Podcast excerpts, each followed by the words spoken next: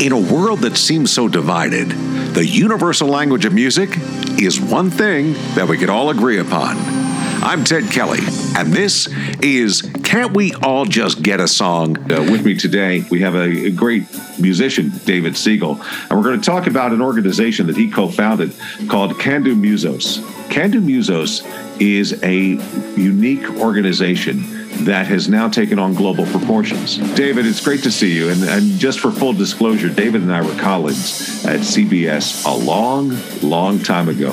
We've uh, always remained friends, and he has been such a talent. In fact, he's a brilliant drummer. I'll share this story just to set it up. So, David's this great drummer, and at CBS, we would always have these different concerts and things and different events, and we, it was a great party atmosphere, wasn't it? Very much. During those party atmosphere, we'd have bands. And David was such a cool drummer. I would ask the bands, I say, hey, listen, David's here. Let David sit in. For any band, I'm sure. And somebody coming up and saying, hey, listen, could you let my buddy sit in for a little while? They, they always look with a jaundiced eye like, oh, what's this, right? And David would get there and play, and he would just kill it. And he was just awesome. I have those great memories of you and you just being an amazing colleague and just such a driven individual to spearhead with your colleagues the creation of Can Do Musos. And I'm going to let you tell the story about what the organization is. Uh, share a little bit about your background, uh, how you got into drumming, and how that led to the development of Can Do Musos. Sure, I was I was uh, born and raised in New York City. Most of my time on the, on Roosevelt Island, which is a little strip of land in between the East River under the 59th Street Bridge, and um, I had probably in junior high school started to notice the drums and and was always looking forward to the school band playing at school functions. It just seemed so cool. And one day I I just I couldn't sit still anymore. I had to get the drums. I had to find some way to get a drum into my house. So I lived on the 11th floor in one of these huge apartment buildings in Roosevelt Island I knew a friend that had a drum set. I called him up. I probably called him up twice in my entire life on Roosevelt Island. And I said, Can I borrow your snare drum? He goes, he goes, sure. So I I, dra- I, I walked up to his house. Um, he was in another building that was uh, on the 15th floor in, in, a place called Island House. Uh, I got his hi hat and his snare drum, dragged them across the you know across the street, right? Got them up to my house and started to play drums and started to. And I think one of the first beats I tried to learn was "Sunday Bloody Sunday" by U2, and that's how it started. And then, you know, I had to figure out uh, how to hold the stick. My mother, who was who worked at CBS also, so radio is sort of in my blood. I feel she got me some drums for Christmas time and she went to Manny's. So she talked to one of the people at Manny's who taught. So she said, I met this guy at Manny's named Fred Platts. Would you want to study with him? Sure. I went to his house on 23rd and Lex, right near that, that big uh, armory. So we went there and we tried to figure out how I was going to hold the drumstick. Again, since this is an audio podcast, uh, I'm sure the questions coming up will hold the drum and hold the hold the drumstick. Get into explaining about that. Sure. So I was born with arthrogryposis. So it's something where you just they're not they're not sure what it what it's caused by. Um, but I had to have over 20 corrective surgeries. Wow. To be able to to be able to function, to be able they weren't they weren't my feet were backwards and my hip uh, they had to build me a hip joint. You know, I had all these surgeries where they'd move it this much, they'd move it a little bit, like like 20 degrees, have to make it heal. Move it another 20 degrees, have to make it heal. So it was that sort of progression of surgeries. Amazing. Um, it's a joint related. It is. It's a joint related, and you know you're born with sort of fatty tissue instead instead of instead of muscle tissue. Wow. You know? And you know some people have muscle tissue. You know some people have full movement of their joints. It varies. Uh, somebody's different uh, limitations that that they're born with. It depends. So, you know, when you and I were working together at CBS, your ability, when you were just speaking about muscles, your ability to uh, move and lift and you know do all the different things that we did in marketing and promotions. I mean, you were right there with all of us, right. probably lifting sometimes more than us. Do you think that getting into drumming before that helped muscle development? Absolutely. Interesting. Absolutely, it was it was a good way of uh, getting movement in my joints, uh, keeping limber, and it just really helped. So it definitely it definitely did. And I teach somebody now with arthrogryposis, and one of the reasons why she likes to play the drums and her parents like to play the drums because it helps them gain movement. How awesome is that? It's so funny. Uh, David and I were just talking before we started recording that we've known each other for 30 years. And uh, these are a couple of things that uh, I'm just learning about you. All right, so continue. so, so I, uh, so I started to play the drums. And one of the things we had to figure out was how I'm going to hold the drumstick. And so we sort of melded our brains together to, to come up with something. We came up with a wristband and duct tape.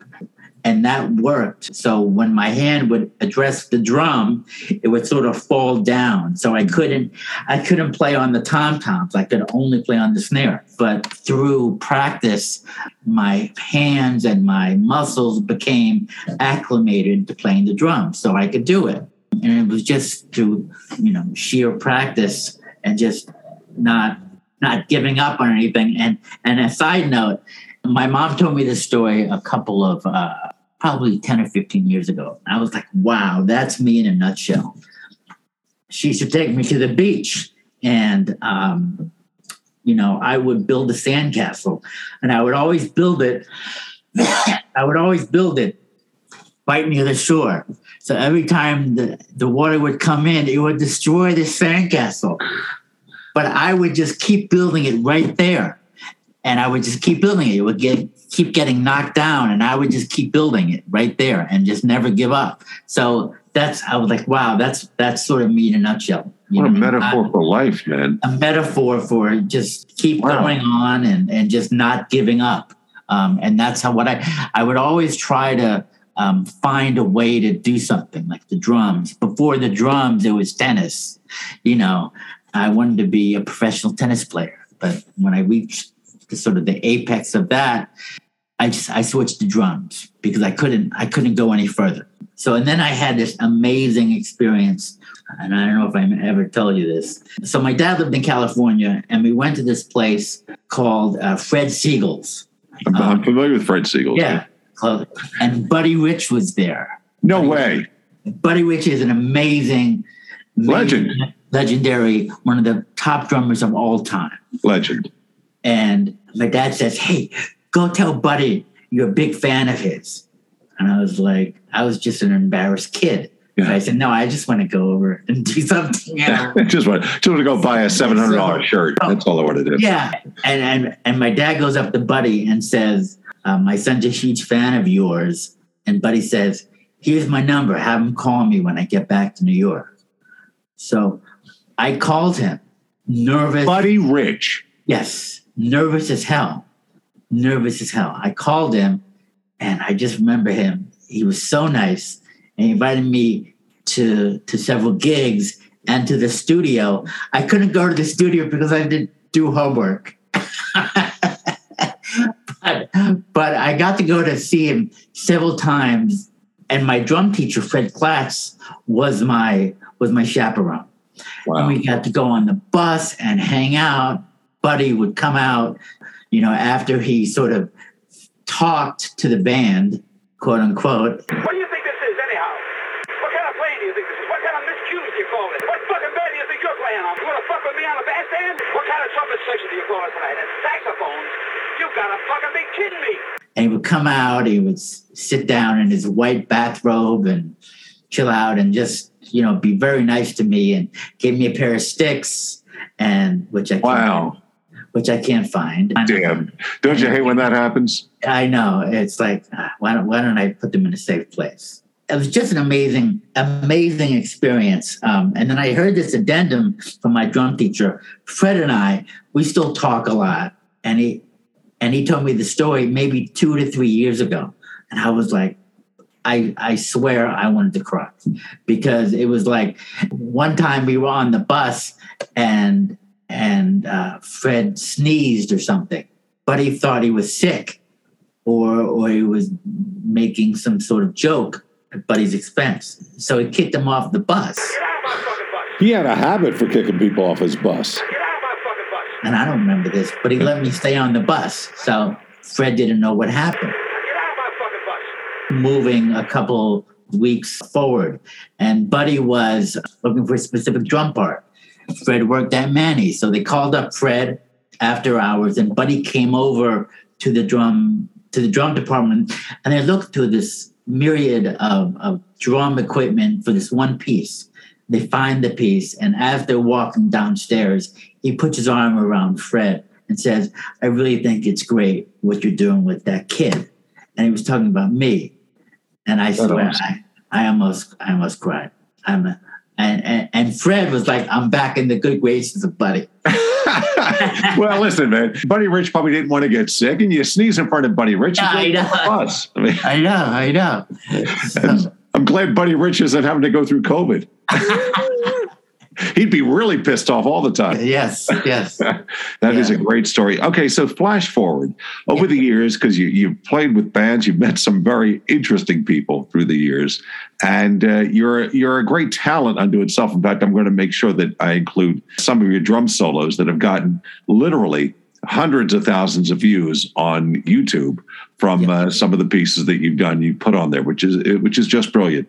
So your personal accomplishments are many. You're a drum tutor as well. You were talking about that. Circle now to this formation of Can Do Musos.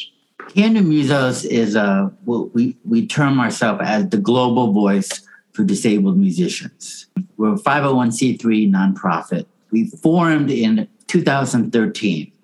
One of my great teachers in my travels is a, a guy named Dom Famularo. In the early 2000s, I started to go to this drum camp. All the people that I idolized, and Ndugu Chancellor, who played on Billie Jean, Bernard Purdie, who played on Steely Dan, were going to be at this camp. And Dom was there, and I met him. So I started to take lessons with him. So I used to go to Long Island. So Dom says, This guy named Andrew Hewitt is coming out. He's got a grant from Australia to come out and see what people are doing about studying music. So he's going to come to my studio. Why don't you come down? And then there was another drummer who's got cerebral palsy named Mike Mignona. And he invited Mike. When the four of us were together and, and Andrew's wife was there, we were like, it, it was going to be just a lesson for Andrew, but it turned into this meeting, uh, a summit of some sort of what could we do to empower musicians, all musicians with disabilities. And that's how Can Do Musos was born. Uh, we came up with can do, having a can do uh, attitude. Mhm. And then muso is somebody that's very passionate about music. And it's a phrase that's more used in Europe and Australia. So we put the two together and we, that creates, well, you know, we, we didn't want it to be the coalition of XYZ. We wanted, we wanted to have a unique name to describe our, our vision. Um, so we we went on the web. Uh, Andrew does HTML. So um, when he got back to Australia, he started to populate the site. Mhm. That day, we bought candomusos.com and and our dream was sort of born. And now we're up to 350 members from 36 countries, and we've done a lot of great stuff. All different musicians and all different All types different of instruments, singers, guitarists, drummers. I mean, and the great thing is, you know, talking about radio being in both of our bloods, right? Can Do Musos has, uh, I think it's 100 plus now episodes Right. of a podcast that Andrew hosts. Out of Australia, and it's on Stitcher, and you will have all the links up there for you.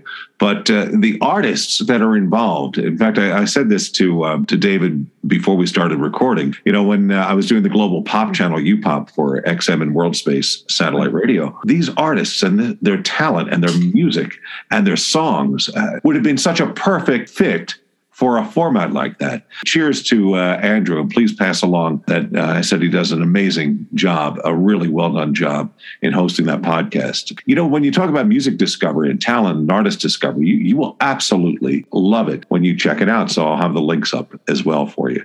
330 plus members that you describe as, as a family, right? Yes, we, we want to make everybody feel welcome. You know, we um, we offer support. We, we we work with each other. We have discussions about our limitations. We almost act also as a support group for everyone. A support and promotion group, because when you think about getting their music out there with what Andrew does and with what you do, along with Andrew, with creating the videos and, yes. the, and the NAMM project too. I'd like you to talk about NAMM. Tell us what that is and tell us uh, the participation that Can Do Musos has with NAMM every year. Sure. So I've been going to NAMM for probably the last, I would say, nine, eight, nine years. And NAMM um, is? NAMM is the National Association of Music Merchants. It's, it's one of the biggest trade shows in North America.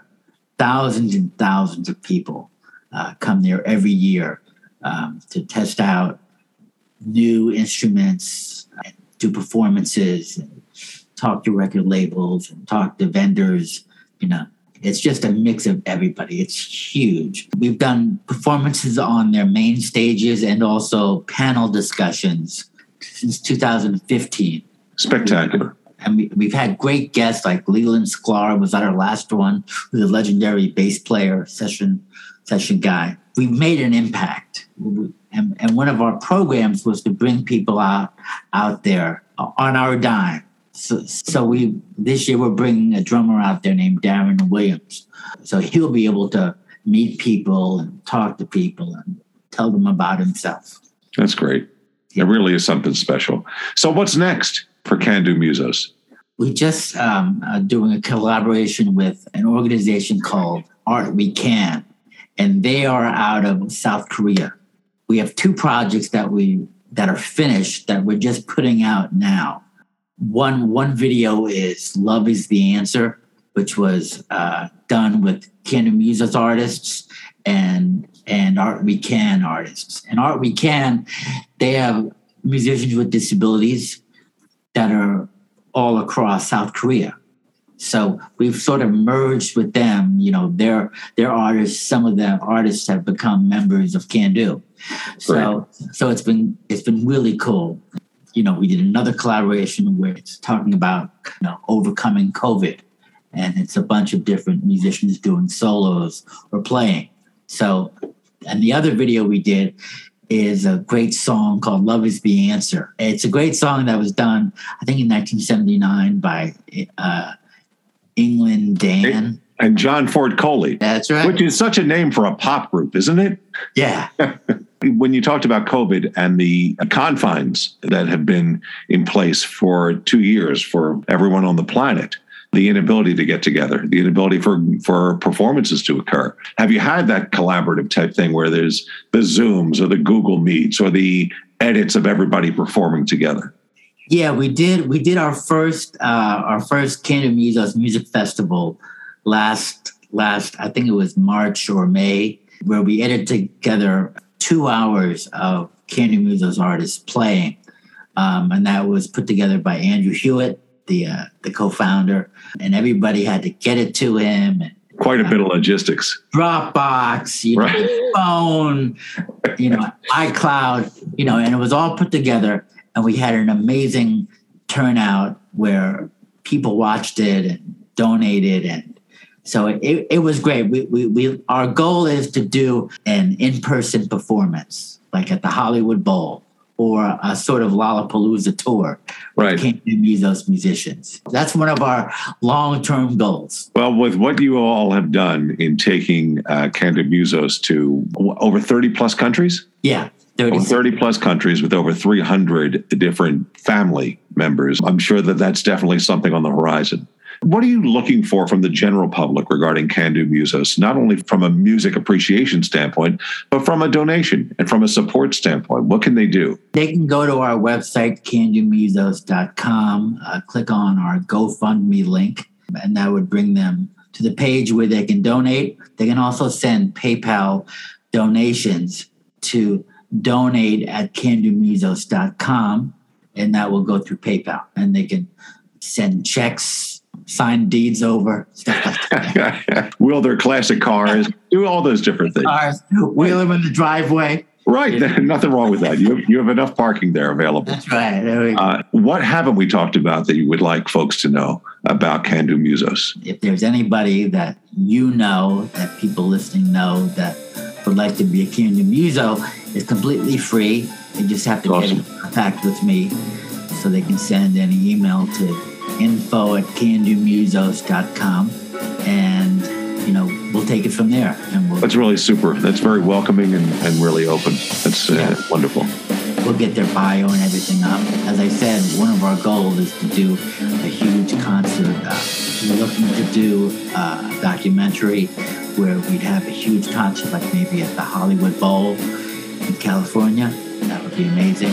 That's in the future so yeah. we're talking about stuff maybe at Carnegie Hall. So. Really spectacular. And Can Do Radio is available up on Stitcher. I'll have all the links for you too, because you're going to hear you you will be immersed with some music discovery that you're just going to love. This version of Can't We All Just Get a Song, we normally provide a copy of the artist's music in particular if we're talking to a specific artist. Uh, but since this is Can Do Musos, what we're going to do is offer you a song from one of the artists that are part of Can Do Musos. And all you'll have to do, and we'll give you the text number, but all you have to do is uh, text the words can do, C A N D O. You'll text the words can do to our text number, and then the first 500 people who text us are going to get a really cool MP3 download from one of the Can Do Musos artists. How cool is that? That's great. Excellent. Yeah, that's great. David Siegel, 30 years. Oh. Seems like it seems like yesterday, right, pal? I know, I know. Uh, time flies, right? It's really great to talk to you. Thank you so much. You and, too. Uh, Thanks so much, Ted. Continued success. I cannot wait to come out to uh, see one of those shows at uh, Carnegie Hall or possibly at the NAMM uh, Festival yep. Uh, or at Hollywood Bowl. Sounds good, man. David, take care. Have a great day, man. All right, you too, Ted. Take care. Thanks so much.